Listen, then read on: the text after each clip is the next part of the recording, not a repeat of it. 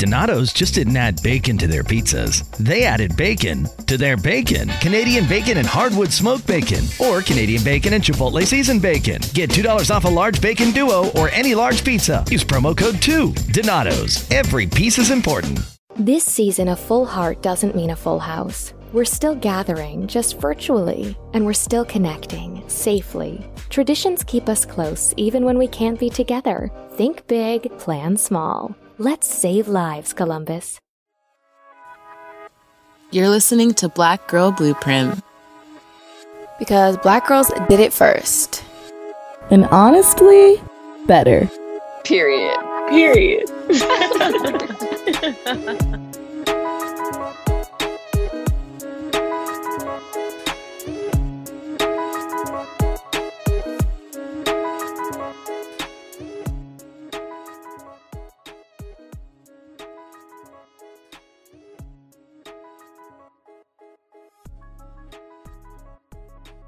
Hi, everyone, and welcome to Black Girl Blueprint, your fave podcast for all the Gen Z Black Girl tea. My name's Lauren. And my name is McKean, and thanks, y'all, for tuning into today's episode. So we have a super exciting conversation lined up today. I feel it already. We're joined by 13-year-old activist Naomi Wadler, and we're super excited to get to know her and all of her work. But before we get into everything, why don't you just introduce yourself, Naomi, and tell us a few things about you. Well, first off, thank you so much for having me. My name is Naomi. I'm 13 years old. I'm going into the 8th grade this year, and I'm a huge advocate for Black girls' issues all around, advocating for the recognition of the erasure of Black women, and really everything that relates to the violence and racially charged instances that Black women may feel less than, and really just everything that we all go through on a daily basis. I love to talk about it. I love to raise awareness about it. And I'm so excited to be here. Thank you. That was awesome. That's and we're so happy to have you here.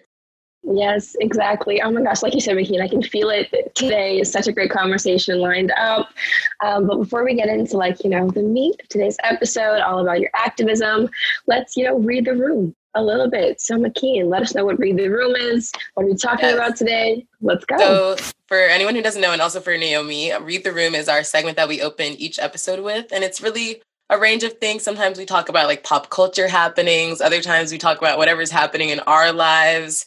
And sometimes we just also talk about what different listeners send in. But today we really wanted to take a minute. I feel like most of us, including myself, know you for your activism and your incredible activist work. But like we said, you're at a crazy point in life. You're 13. I remember that time in my life, and there was so much happening. So we kind of just wanted to talk about you. What are some things that our audience might be surprised to know about you? What are some things that you're into, type of thing? One of the things that people should know about me is that I'm a super avid reader. I love literature and I love all kinds of it. My first major book series that I had read was Harry Potter in the 3rd grade. And ever since then, I kind of fell in love with novels, whether they're historic fiction or realistic fiction or just plain out fantasy. I fell in love with reading. And I feel like that's also what's led me to be able to get through all of my research when it comes to researching for speeches or researching for an article of my own that I'm going to write. I feel that since I've had so much exposure to the politics, political writing, op-ed, stuff like that, I have an easier time being able to research that stuff on my own and formulate my own thoughts and ideas. So I'm super grateful that my mother has always had those conversations with me and has always been very open and happy to have me exposed to that stuff, like the news. And I feel like it's so important for kids my own age and kids in general to be exposed to stuff like that so that they don't grow up and go into the world and wonder why they're not sheltered anymore and have a hard time adjusting, because there's so many issues and there's probably going to be even more, if probably not less, but even more issues by the time that I'm going to college. And so there are other kids that happen to be, no matter what race they are, if they grow up not knowing what the world is like, it's probably going to be really hard for them to function in it. So as I said, I'm very grateful that my mom has always bought me books and has always given me an opportunity to read newspapers and watch videos on news sites and really have the chance to educate me and have me educate myself, because I know a lot of people don't have that opportunity. Period. That's so beautiful. Good. We love to hear it. What you were talking about with being an avid reader, I was literally the same way when I was your age. I wasn't a Harry Potter fan. I really never got into like the books or the movies, and I'm kind of thinking about reading them because I see all the TikToks about like Harry Potter and like Draco Malfoy stuff. But I was really into, I don't know if you ever read these, Naomi, the Percy Jackson series or like the Greek mythology ones. Did you ever check those out? All of my friends did. I remember I never got into those. I feel like I should, and you should definitely read Harry Potter. I'm thinking about it. I'm honestly thinking about getting them on iBooks. I think you should definitely read the Percy Jackson series. All of them, I think they're amazing. Don't let the movie throw you off. We don't stand the movie in this house, but yeah, definitely avid reading. I love that. And I love the way you connected it to the way it, you know, sort of started out your activism work, but like how it led you to be, you know, educated and to understand the world around you. I think it's so important, you know, that you've been able to make those connections. And I think also just, you know, like stepping back to like a little bit more about like you and your personal life. I mean, like what else, you know, should people know about you? I know something else that something that I was really into your age is when I first started to get into music a little bit. I mean, it was, the times were a little different. I don't want to come across as old, but like I would definitely be like illegally downloading things from YouTube onto my little like iPod type. So like, for real. What kind of music are you like listening to now? Like, do you have any favorite artists, favorite genres? Like what are you listening to? I listen to a little bit of everything, whether it's pop or alternative or R&B. Music is definitely, as you said, something that I value a lot. Feel like even though I do my fair share of writing, creating a melody or a song or some form of art that people like start to, I don't know, that people fall in love with, just like we fall in love with music. I feel like that's such a superpower. Same with authors and any people that write poems. I feel that that's such the amount of capacity in your brain it must take to create something like that is mind-blowing to me. And so one of my favorite artists is SZA. Yes. I really love her and her music, and I'm still recovering from that album. From the drop, yes. And I really love her. I feel like growing up, especially when I was around my friends, because I went to a majority white school, not anymore, but when I was in elementary school, I was exposed to a lot of music through my friends, and I never really listened to a lot of Black artists that weren't rappers, because that's what Black people sung to my friends, and that's who Black people were for their entertainment. So coming into middle school, and being able to explore entire genres where Black women are taking over, and going against the stereotypes that are often assigned to Black women and Black people in general. Their music is something that's amazing, and they both really inspire me.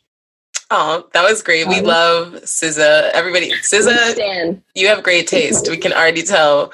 I think it was her all the time. I also think it's like amazing to think that, like you said, like they're writing these things. It's such a vulnerable art. So I think that's beautiful that you can even see that. And we don't talk about that enough. But, and also the thing you said about going to a predominantly white school, we're going to get into that because we also have been there. I was at a majority white school from elementary school to like literally my whole life, literally from like, I think third grade until senior year. So we're going to get into that. But our last sort of like fun Naomi fact question was like, have you binged anything recently? I don't know about you, but quarantine has been a time for me to just like sit down and watch shows in full. Like I watched everything from this like makeup show competition to I think I watched part of 90s First Dates. Now I'm watching part of Girlfriends. What have you been watching recently, Naomi? Since before quarantine, I kind of got into Grey's Anatomy, and at this point, I'm on season 8, which is still pretty early in the entire series, and I got bored of it. I watch shows. I always have like 2 or 3 shows going at a time, because I'll like go for a week just watching one show, and then I'll get bored, and then I'll switch to my other one, and vice versa. I feel that.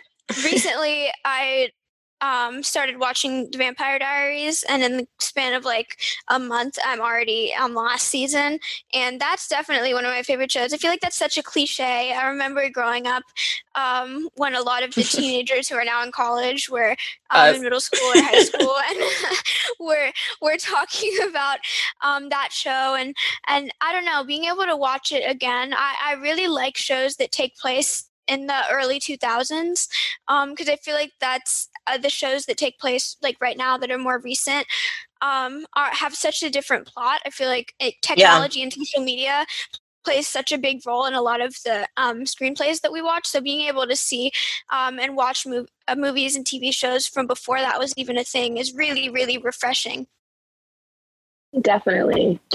Those, you just called off some of the shows that I literally binged in full in like a whole week. I didn't watch the end of Grey's Anatomy because, like you said, I got kind of bored. Same. The drama got a little bit, a little bit too much. I was crying too much. I was like, everybody started dying. It was too much. I was like, no, it's not. But Vampire Diaries as well. I have watched that whole thing. If you like Vampire Diaries, highly recommend The Originals too. Fan all of those shows. But that was such a great little segment to get to know a little bit about you, and to just know that, you're kind of into the same things that McKean and I are into, and, that we've all can appreciate those types of art forms, and like they bring us joy in that way. So that was so exciting. Thank you, Naomi, for letting us know a little bit more about you. So, getting into the main topic of our conversation today, we wanted to start by talking a little bit about school, because you just started 8th grade, which must be super, super exciting. So, we know, these unprecedented times, as they called it, with the, online classes and Zoom and everything. But how has your experience been so far? And in general, with you in school, like, do you have any favorite subjects, any least favorite subjects? What's school like for you? This year is actually my first year at a new school.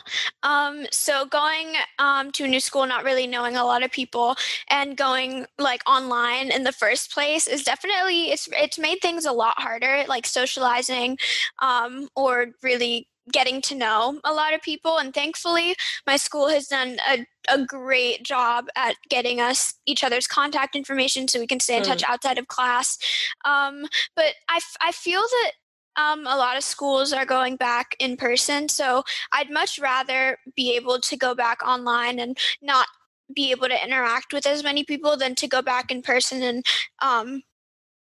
put people in danger or put myself in danger. Yeah. So it's a pretty, like wearing a mask, it's a pretty small price to pay for a bigger cause. Absolutely. So as annoying as it might be, I'm grateful that the school that I'm going to now has taken our safety into consideration, because I know a lot of places in Virginia or around the world just hasn't done that kind of a job. And coming to my favorite subjects, I definitely love the subjects that require more verbal skills, so like history and English. I love those classes and they're my favorite. But then when it comes to math and science, that's a little bit harder for me. Yes, we feel that. So I have a great time.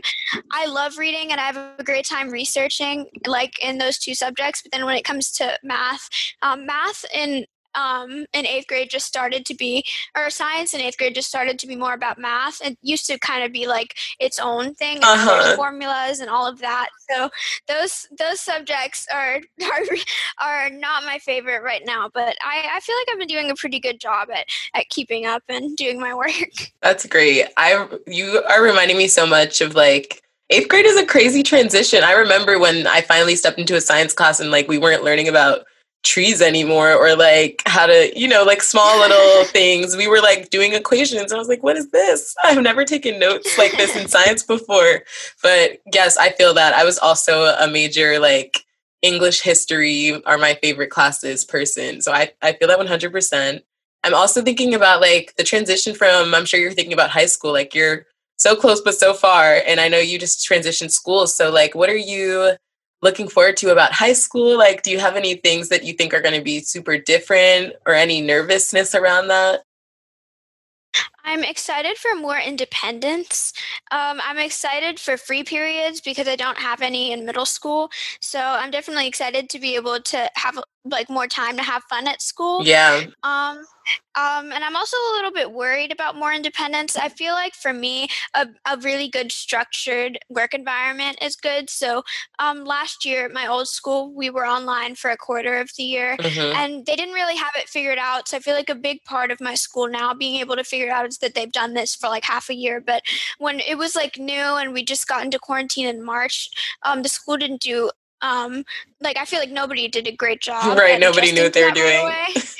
And so I like, they would just give you work. And so I'd get my work and I wouldn't know. I'd do it or I'd do most of it, or there would just be no structure. And so it was really hard for me. So having more independence is definitely something to look forward to, but I'm also a little bit worried about holding myself more accountable, and being able to step away from the stuff that I would like to do and stop procrastinating and stuff like that. Mm-hmm. That's valid. That's really true. And I think that's something that's been difficult for everybody. I think with these online classes, I've definitely found myself getting so distracted more easily. I found myself, I don't know, just it's so much easier to have access to do so many different things at once, but like harder at the same time to make sure you're doing what you need to do. And I think thinking, you know, within the vein of time management and, you know, how to balance all the things that are going on. As you mentioned before, you're a big advocate and activist, and you do a lot of, you know, speaking engagements and speeches and stuff like that. So how do you balance this activism work that you're doing with your schooling? And has there ever been a time where it's become like draining or stressful to try to juggle or balance so many things at once? I'm filming a YouTube show and podcast at the moment, which is a kind of a new news platform. It's run by NowThis, and it's a way for me and the rest of the team to get out news stories and kind of like a whole delve into journalism for me, which is something that I'm really interested in.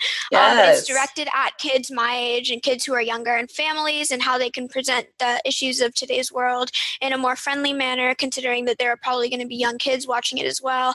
And so that was a little bit of a plug. But I'm also, I have to film like twice a week sometimes. And I get out of school at 4:00. I go in at 8:40. And so most of my day is online except for lunch, which is like 45 minutes. And like having to film or having to do stuff on the weekends where I don't have a lot of time to myself or to even have time to balance what I'm doing is definitely really stressful. And I think that that's the case for a lot of activists, because I feel like there's this pressure to save the world and to get your opinion out there and to have other people hear you without the thought of maybe considering that you need to take care of yourself as well. So that's definitely something that I've had to work on. Sports is something that I use to take up some of my time to kind of get out all of that pent out aggression. What sports do you play? Sorry, I'm curious now. I've been playing tennis for 9 years, and I've been running track forever. Wow, that's amazing. You have everything. You got a whole lot of extracurriculars over there.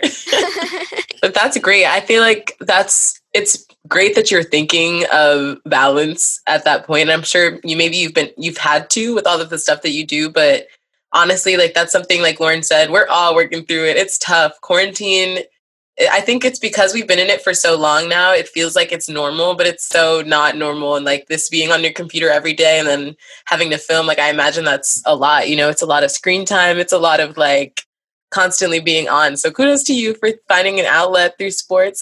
Kudos to you on your like 9 years of tennis also, little Miss Osaka over there. But yes, that's something that's so interesting. And I feel like also sort of thinking about school and, you know, having to balance school with like the stuff that you do publicly. What is it like, you know, is there any overlap? You know, what has the response been from your peers at school to, you know, this not newfound, but like pretty still relatively recent, like celebrity around your activism work? How's that been? I remember at orientation, which was on campus, and we were all 6 feet apart, but that was the only time that I was on campus, mm-hmm. like being able to see people. So I'm excited to go back at some point and to actually know them. But I remember one of the girls that I met that day found out, and I was super nervous because at my old school, a lot of the people were not that friendly about it, whether they meant to be or not. So like people would be looking me up in the hallways and just bringing it up every single discussion like ever. And I like always appreciate that. But at the same time, like I have no desire to be the topic of conversation in conversations that like I'm not even involved in. So I haven't really talked to a lot of people, but I remember sitting in math class and my friend brought it up while we were in breakout rooms and was like, oh my gosh, and you have like 30,000 followers and like you blah, blah, blah. And this one boy was like, okay, well, we should still treat her as if she's like a normal teenager because she is. No one's ever said that. So I definitely, and the fact that everybody in the class agreed with that, I don't know. I feel like overall the school that I'm at now is just a better experience on socially, academically, and a better outlet for me to be able to talk and include my work in conversations without having any negative, like ulterior motive that people think I have. That makes a lot of sense. Yeah, definitely. I'm so sorry it's been difficult for you, though. I mean, I'm glad that you found like a much better environment for you, but definitely the past experience, it can't be easy, like you said, to be, you know, navigating, trying to make friends and, you know, trying to have that normal, I guess, middle school experience with this added layer of popularity, whether that means people might have, you know, ulterior motives for trying to get to know you and having to, you know, suss that out and figure that out. We can't even begin to imagine how difficult that must have been, but kudos to you for, you know, getting through it. We appreciate you. We stand you. But speaking about peers a little bit, and something that McKean mentioned earlier that, you know, we wanted to have a conversation about, because McKean and I, we have experienced this for our entire lives. Me in particular, I've been at a predominantly white institution, PWI, my entire life. We're still at a PWI now because we both go to Columbia, and it is a very, very white environment that we have around here. But I know for me, definitely in high school, you know, I dealt with a lot of racism and ignorance, which I feel like is definitely something that happens a lot at a PWI, and also just kind of feeling excluded and alienated, whether people like meant to like explicitly do that or not, like just little things about maybe like being insecure about my hair. Like I remember there was one time we went on like a camping trip for the weekend and like all the little white girls just had their hair normal. My mom's like, no, we got to cornrow your hair because I'm not going to be able to do it. And like me being embarrassed about that, or like, you know, like when we would go swimming, I was like the only girl who had to wear a swim cap. And I was like, I look so silly. And just like being insecure about little things like that, like on top of the actual explicit, like racism and ignorant comments and stuff like that. But we wanted to talk to you a little bit about it as well, because you have been, you know, vocal about your experience at a PWI. So what has that been like for you so far? What was the PWI experience like for you? Being constantly surrounded from kindergarten to fifth grade up until middle school with so many white people was kind of the norm for me, but there's a lot of things that I look back on after going to a school that had a tremendous amount of Black teachers and teachers of color. Looking back from the environment I'm in now at that environment, I start to remember all of the things that I felt pressured to do. So I always wanted to straighten my hair. And I remember being at lunch and this girl said that her hair texture changed and she was white, but she said it got curly over the years. So I was like, well, then maybe my hair can get straight eventually. And I was like so excited about that. And I don't know, I always wanted to fit in ways that my skin color and my hair and my appearance wouldn't allow me to. So people would like make comments about my lips or my hair or I don't know, my eyes, which is really weird, but I have like these Ethiopian eyes and people are always like, why do they look like that? I don't know. But it's funny to see all of those girls grow up to then want big lips and then want eyes like me. And then, so that's something that I've noticed that's kind of funny, but at the same time, being surrounded by all of those people who didn't look like me caused me to want to be them. So going to my experience at a school where every single one, except for one of my teachers, was a person of color, was an amazing experience, specifically at a private school, because I feel like that's not something that you would see a lot. It isn't. Yeah. In DC. That's amazing. And I know. I feel like I'm so grateful to have had that experience over the last 2 years. And I remember when I was in fifth grade, I wanted to go to a school where there were other smart Black girls, because I remember I was in the talented and gifted place. There were like two other Black girls and who I knew at the school, and none of them, no Black people were in the classes that I was in, and people would always point that out, and I don't know, I felt really out of place, even though I knew that I deserved to be there. So being able, even though I switched from there, being able to go to a new school where there were so many other Black girls specifically, who I was able to talk to about these things, and who I was able to connect with, and who, even though I'm at a different school now, being able to keep those friendships with them and have that experience was truly amazing for me, because I'd never had that before. And I don't know, I had a really similar experience to you, Lauren, and I'm sure you, McKean, and I don't know, I'm so glad that I had that experience, because I know a lot of people don't get to. That's amazing. I wish you lucked out finding a private school where you didn't feel isolated and felt seen both by your peers and your teachers. Is such a valuable experience and so rare. So I'm so glad that you had that. That's like such a blessing. And I'm glad that you're still able to connect with them.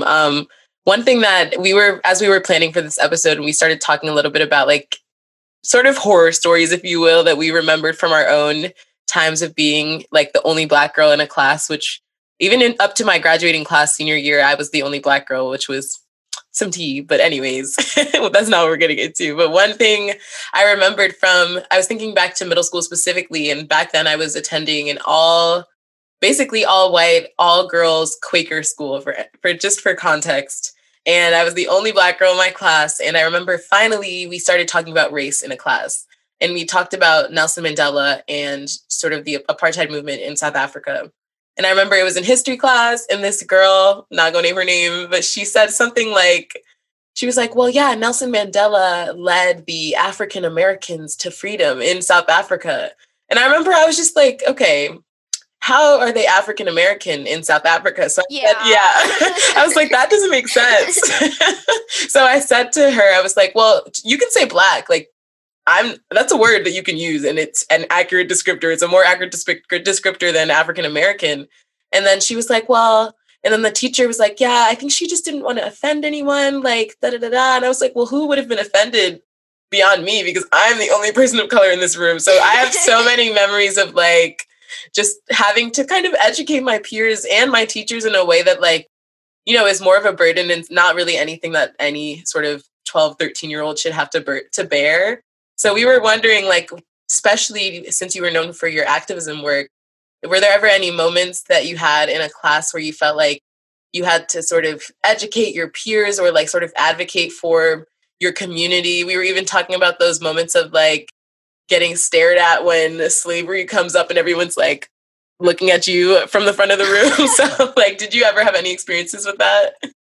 I definitely had the experience of everybody looking at me when we were talking about slavery. We also had an Africa unit in fifth grade, and I was born in Ethiopia. So on top of being an African-American, I was also an Ethiopian. And then everybody was like, oh, wait, do you remember, like, were there giraffes? Were there, like... no. Like, and I would always have to explain that I came here when I was, like, 6 months old, and so I don't really remember. And they're like, well, why don't you have an accent? Or I also have a white mother, so having people like wonder if I'm mixed, and then being like, well, look at me first of all, second of all, no, I'm not. Like then being like, oh, okay. And like thinking like also being adopted is a huge part of my identity. So my early elementary school years was a lot of, well, that's not your real mom. And like, yeah, but like, where's your real parents? That was definitely really hard for me. I'm a lot more comfortable talking about that now. And I'm a lot more able to have those conversations and be able to educate those people now. But there were so many lessons that I was taught in elementary school by the white history teacher that looking back on sounds completely ridiculous. Like my friend's mom got really upset at the history teacher because she said that Black people had a right to choose which side they fought on during the Civil War. And all the white kids in the class, I know, and all the white kids in the class were like, oh, okay. And even though my friend's mom was white, she was very educated on that. And that was not something I saw a lot at that school. So I was very, very happy. And I was also taught that the story of Pocahontas, and even though I'm not Indigenous, how she fell in love with John Smith. Yep. And that was ridiculously ridiculous. And being able to look back on all of that stuff, I mean, especially now sitting here, I can't like think about one grade where I didn't have at least 5 of those experiences. Real. So I definitely relate to both of you when you say that there were a lot of moments where you felt out of place, or like you had to educate your peers and your educators, even though that's definitely not our job. I feel like we still have to. We feel like we have to. Mm-hmm. Definitely. Especially what you were saying about the Civil War. Like, how in the place as an educator are you that uninformed yourself? But, like, I should be surprised, but I'm not. Because even thinking about, I'm not American, so I grew up in the Bahamas. And, you know, that was definitely one of the places that, you know, Christopher Columbus came and he, you know, messed everything up. But even the way that I was taught about Christopher Columbus in a country. 2 kinds of bacon and all kinds of delicious. Say hello to Donato's new Bacon Duo pizzas. 2 pizzas, each with 2 kinds of bacon. Try the new Pepperoni Bacon Duo with pepperoni, Canadian bacon, and hardwood smoked bacon. And the Chipotle Bacon Duo with Canadian bacon and Chipotle seasoned bacon. Now get $2 off a large Bacon Duo or any large pizza. Use promo code 2. Donato's. Every piece is important. This year, love looks a little different. We're still gathering. We're just doing it virtually. And we're still connecting. We're just doing it safely. So whether it's lighting candles over FaceTime, family dinner through Zoom, or opening gifts virtually, traditions can keep us close, even when we can't be together. Stay safe, stay connected, think big, and plan small this holiday season. Let's save lives, Columbus. That, you know, faced so many hardships because of him was in such a positive light. And thinking about, you know, I'm really happy that there was pushback in your school for it, because there was no pushback in mine. And like, I was young, I didn't know the difference. It literally wasn't even until I came to college my freshman year that I learned about all of that. And I'm like, I should have been taught about that years ago when I was, you know, in, you know, my formative years to like form that opinion. So I'm very, very, very glad that, you know, you had, I mean, I guess that one positive experience of having that person to be there to help educate. But thinking about, you know, I guess how you got started in your activism journey, we kind of wanted to know, at what point did you know that you wanted to be, quote unquote, like an activist? Like, we wanted to know, what type of role did school play in you being informed about the world? You mentioned, you know, literature and your reading, that your mom helped you to stay informed, watching the news. So what was it like in that to have to, you know, inform yourself and your own beliefs, that type of thing? Like, how did your journey get started? The thing that really kickstarted everything publicly was when I spoke at the March for Our Lives. But being able to speak there was still so much before that. The first time I ever spoke publicly was in 5th grade in February at a town hall at my local high school, where my family friend Fred Guttenberg was speaking with some of his colleagues, because his daughter Jamie Guttenberg had been lost in the Parkland shooting.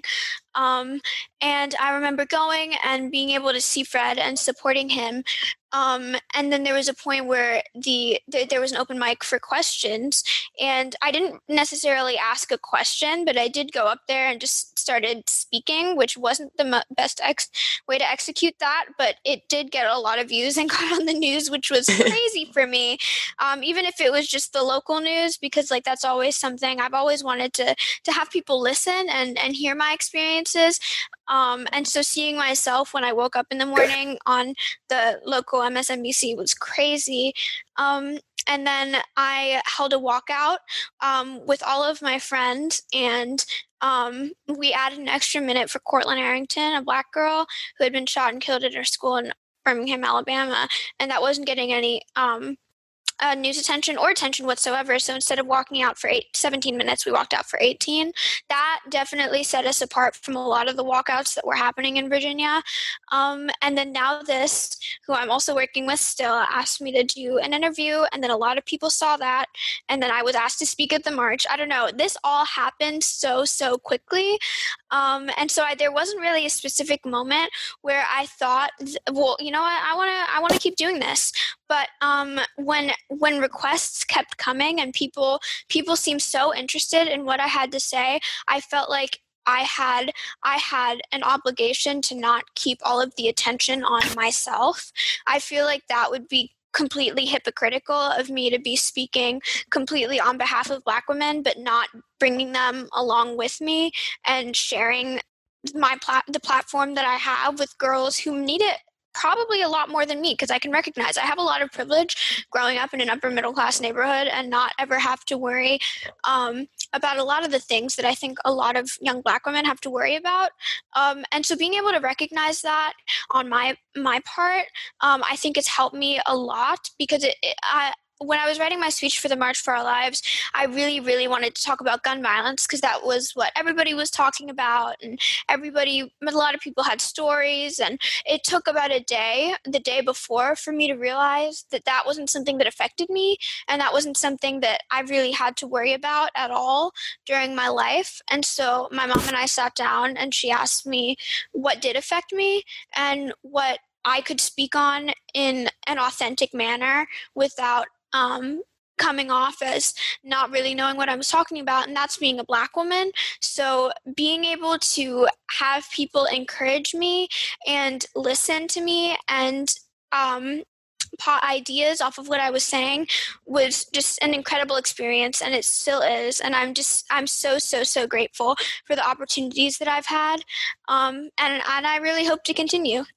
That's amazing. We're so excited for you, and like I like most of us, we mentioned throughout this interview so far, but most of us know you through that speech, and the speech that I remember the first time I saw it on Twitter, and it was just like, this is so, I wish that I was so glad to have experienced it in my life, period. But like, I really was like, wow, if I had seen this when I was 13, who knows, like what I would have been able to imagine myself as able to do. So I really, kudos to you for being that for so many people in this world, period, but especially for young Black girls. Like, that is dope. And that, I don't hope that's not a point of pressure, but that's just like a really amazing thing that we're all so grateful for you for doing. So thank you for that speech. And I feel like because that is what a lot of us know you from, we did want to talk about just that moment. You know, you said that was like one of your, not your very first, but like one of your primary sort of experiences as an activist. What was that like? Like, what was it like being on that stage and like looking out and seeing all those people, and also, you know, the crazy response that followed? And I'm sure it felt instant. Social media makes everything feel like, oh my God. So I'm just curious what that was like. It was, I remember that I only wrote the speech like 17 hours before I had to speak. So there was a car that took us to the Washington Mall. And I remember being in there, and I was singing to calm myself down, because that's often something I do. And my mom made me read the speech, and I really didn't want to. I was like, reading it would have made it real. And I still do have huge stage fright. And so I thought that there were only going to be a couple thousand people there, because that's what I had heard. And so not really understanding how many people there were, and then going out there and seeing almost 1 million people standing in front of me was so crazy. And I do remember standing up there and like in between lines thinking, this is really fun. And I that was probably one of the best times I'd ever delivered a speech, even though it was my first. I don't know, I feel like the adrenaline rush was so crazy, and having everybody cheer after what I said was like, I don't know, it was so surreal. It feels like a fever dream, like it didn't even actually happen. And being able to meet so many amazing people, like the kids from Parkland and other activists from all over the country, and having that lead to so many more connections that I made and so many more people that I was able to connect with. It was one of the best days of my life, and I'm so happy that I was included, and that the snowball effect led to everything that I've gotten to do today. We're so happy to hear that you know, that it was such, like, that experience that touched, you know, so many people, and, like, you know, might have changed so many other lives, also changed yours in such a positive way, and that it was a positive experience. Like you said, it was surreal, you had fun, and I think that is definitely so, so important. So we're so glad to hear that. And also we wanted to talk about, like, you know, your speech itself, and, you know, the things, the advocacy that you were, you know, speaking about in the speech was, you know, how outspoken you are about the neglect of media attention for, you know, violence against Black women, and how, you know, you never hear those stories on the news. And also you've been vocal about as well, you know, the tendency for the media to, you know, kind of put these white privileged activists at the forefront of activism movements. And we wanted to hear from you about why exactly you feel like this lack of diversity and lack of representation is inherently harmful for activism work. And just, you know, what types of steps do you think need to be taken to bring more attention to the Black and brown activists who are actually, like, experiencing these injustices and speaking on their experiences when they're doing this advocacy work? I think I agree with you, and I think that regardless of whether people are talking about gun violence, climate change, really any form of activism that people speak out on, the most popular activists, or the activists who get the most opportunities, are white. And I think that I was in Davos, Switzerland, at the World Economic Forum, and it was a great opportunity, but I noticed that a lot of the climate change activists were white and speaking out on a lot of the issues that did not affect them. And a lot of them were from Europe. And I feel like everyone has a right to speak out on whatever they want to. And of course it affects all of us, but speaking on behalf of the little kids in Africa or in Asia, who all of this affects way more, and then not making it a point to include them in that conversation, even, like, I don't think it's very authentic. And a lot of the attention gets driven away from the people who experience all of that the most. A lot of that also happens in the gun violence aspect of activism that's super well known right now. I noticed that a lot of the Black kids from inner cities are a lot of the kids of color from inner cities who have to dodge from bullets to get to school. You don't see them on CNN speaking about what they hear, and you don't see them writing books or on TV or getting their own shows or having as much opportunity as the white kids who speak about that do. And that also relates to, I was at a school that was majority Black. Maybe there was one Latina girl, and I was speaking at the school about how violence affected Black women. And this one white woman in the back of the room raised her hand and asked me why this was a Black woman problem, and why it can't just be an all woman problem, and why I can't just talk about all women and how all women are affected by violence. And I said what we're probably all thinking right now.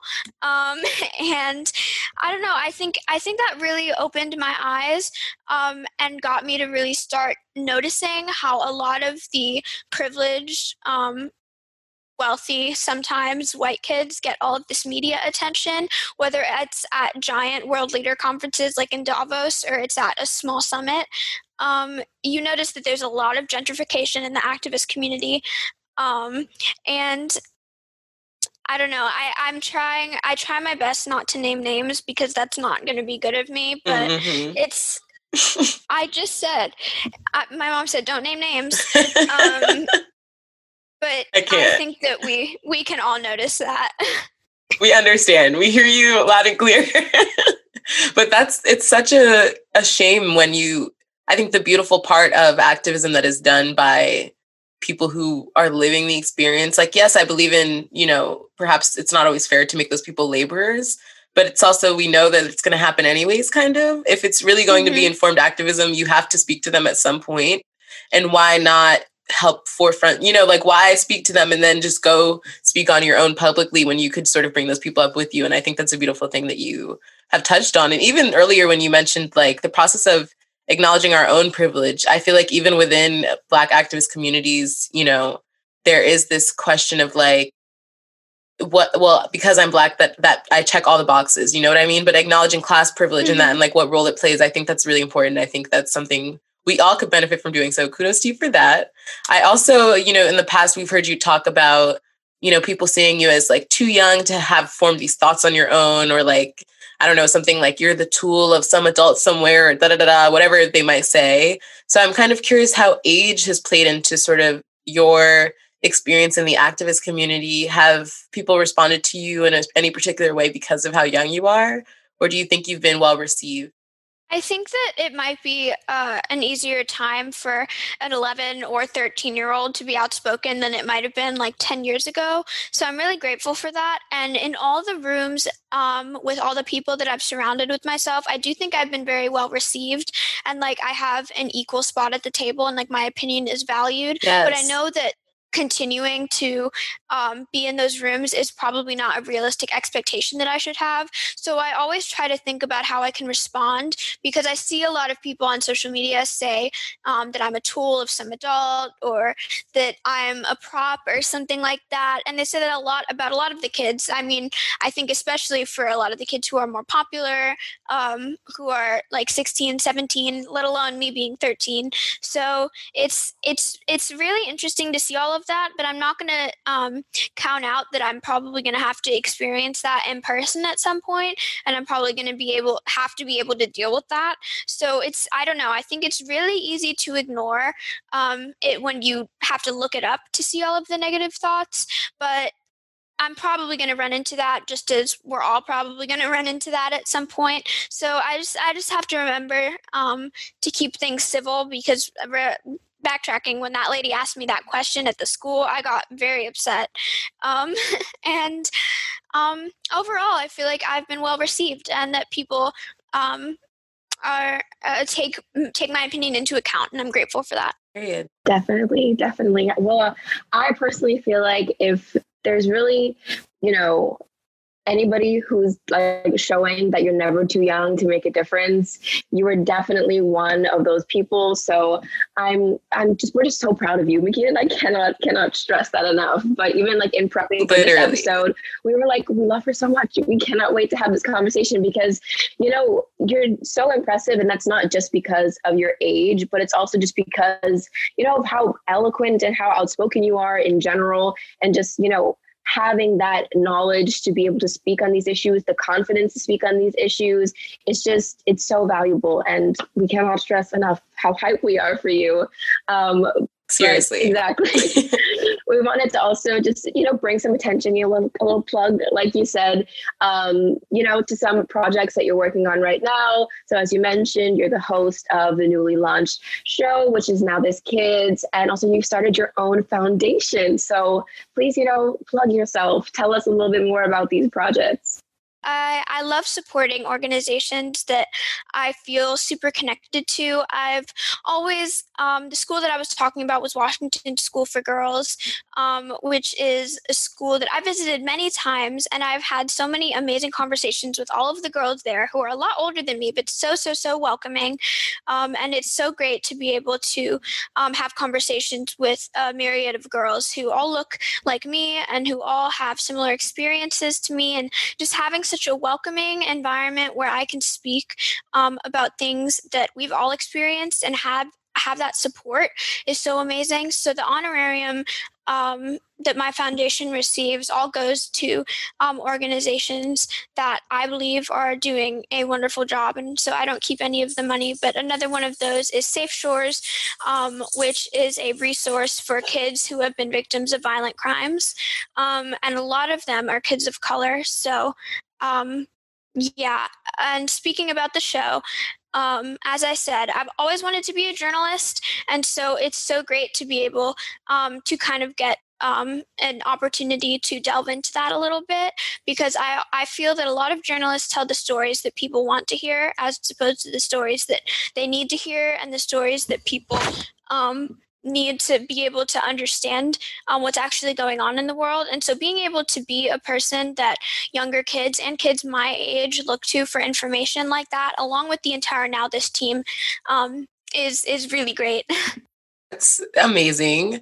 I mean, I'm so excited for you. We always do this at the end of our podcast episodes. Like, we get so hype about our guests that we're like, oh my God, we stand over here. So yes, kudos to you for that. And I'm literally after this on my way to watch all of your stuff. Like, to everyone go look up Naomi's organization, like, major kudos for that.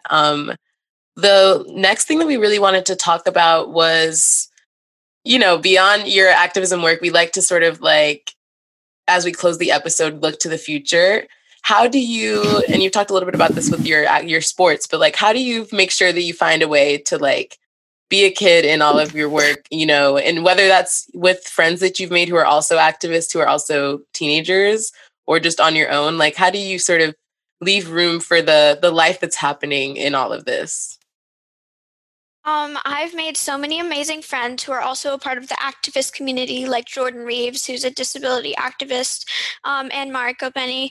And so it's so great to be able to have friends that go through some of the same things that I go through when it comes to either being the youngest of the room, or not having people listen to you necessarily in a lot of different rooms. So being able to attend events with the kids of friends that I've made, it's so much more fun to be able to know that there are always two people who know what you're going through in the audience supporting you.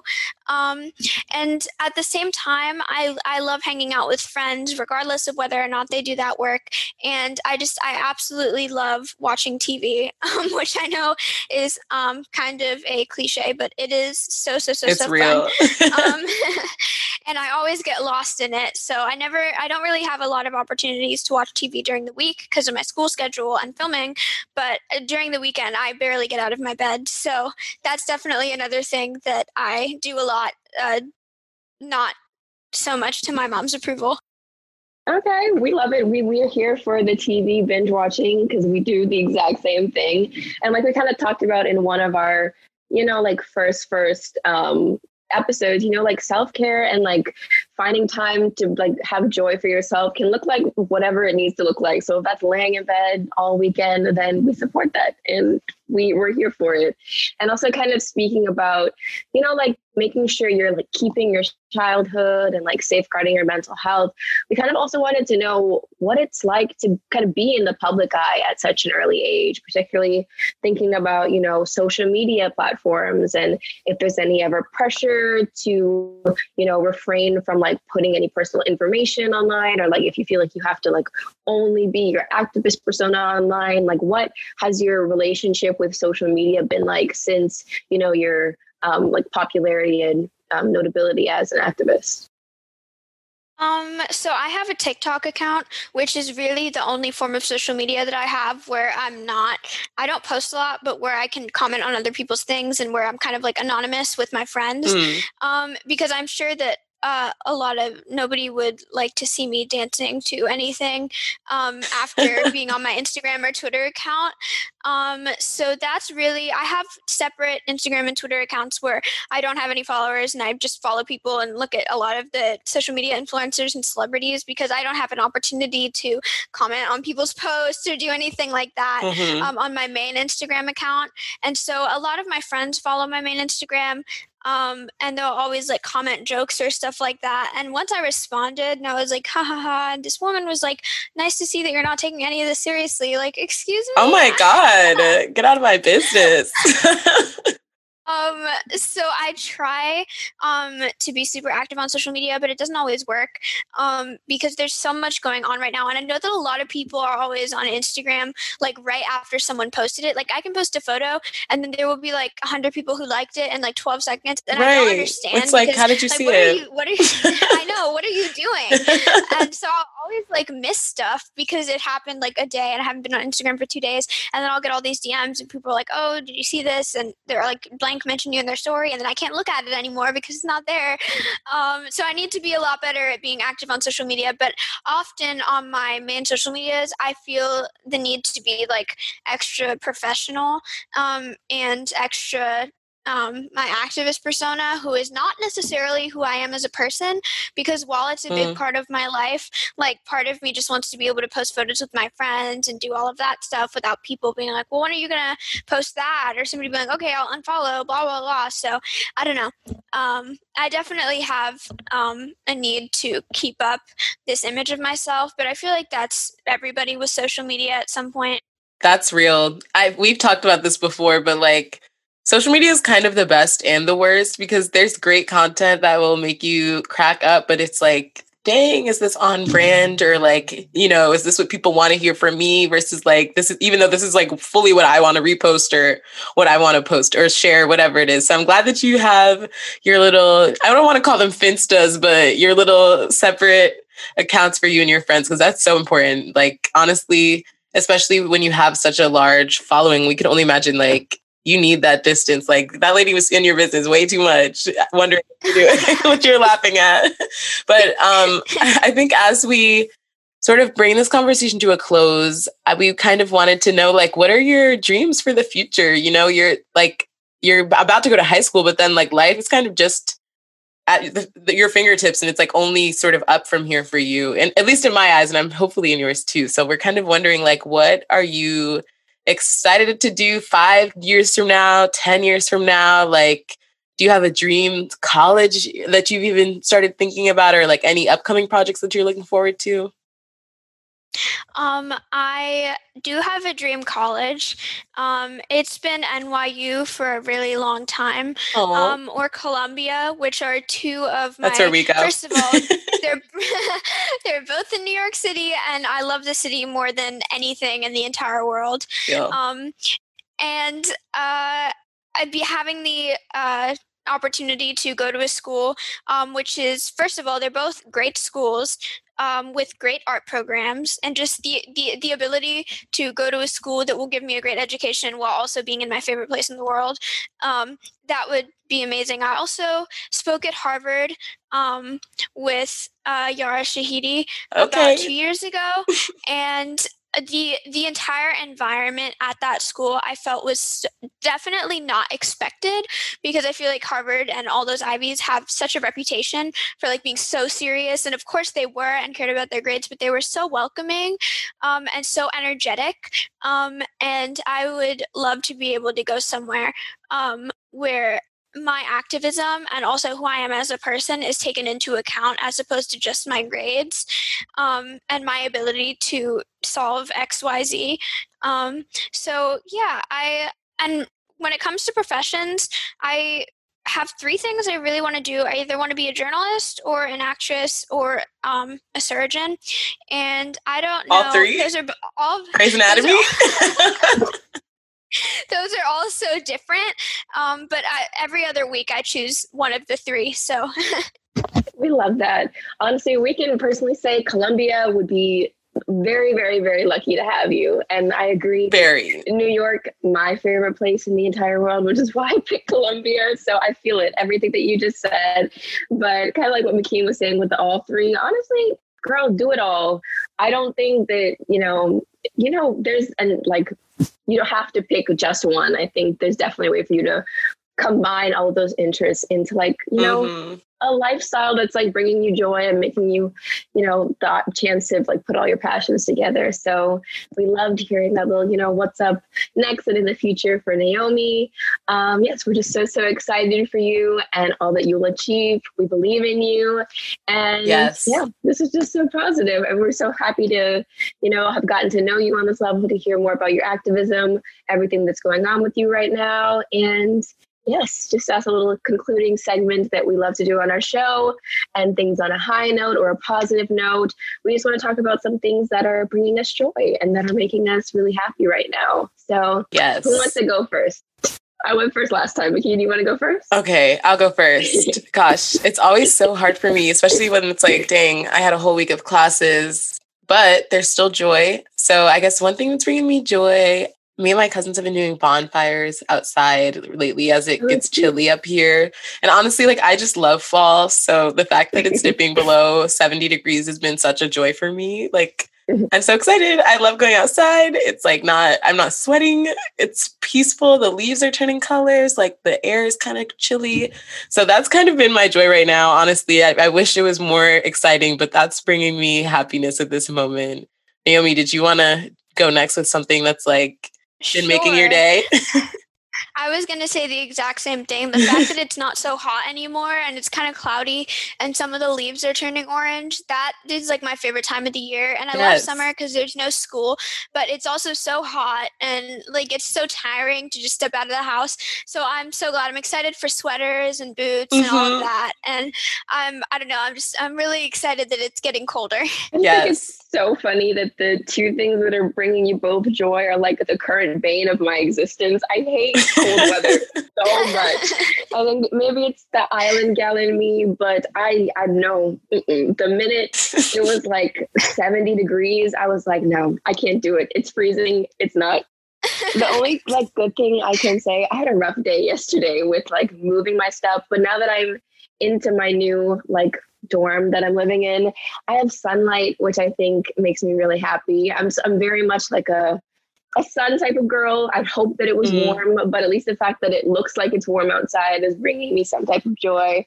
I have a cute view of like, Lowell Plaza and Columbia's, pretty campus. So that's making me happy right now. Also, quarantine has ended. I've been alone in a dark room for the past 2 weeks. So this sunlight is making me very, very happy and like being able to go outdoors. So that's here for it.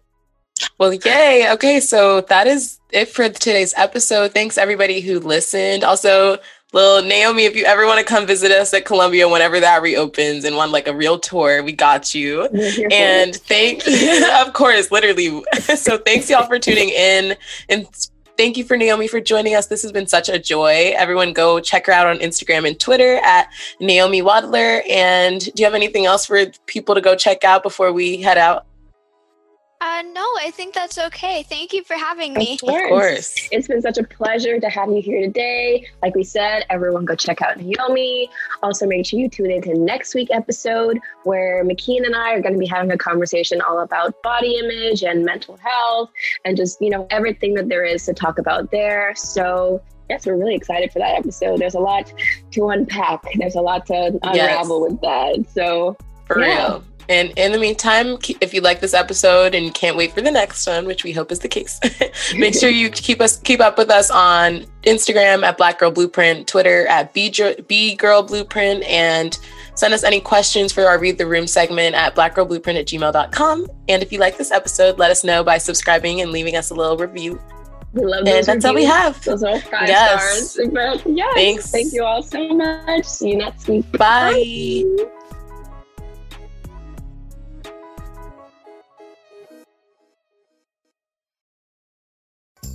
Two kinds of bacon and all kinds of delicious. Say hello to Donato's new Bacon Duo pizzas. 2 pizzas, each with 2 kinds of bacon. Try the new Pepperoni Bacon Duo with pepperoni, Canadian bacon, and hardwood smoked bacon.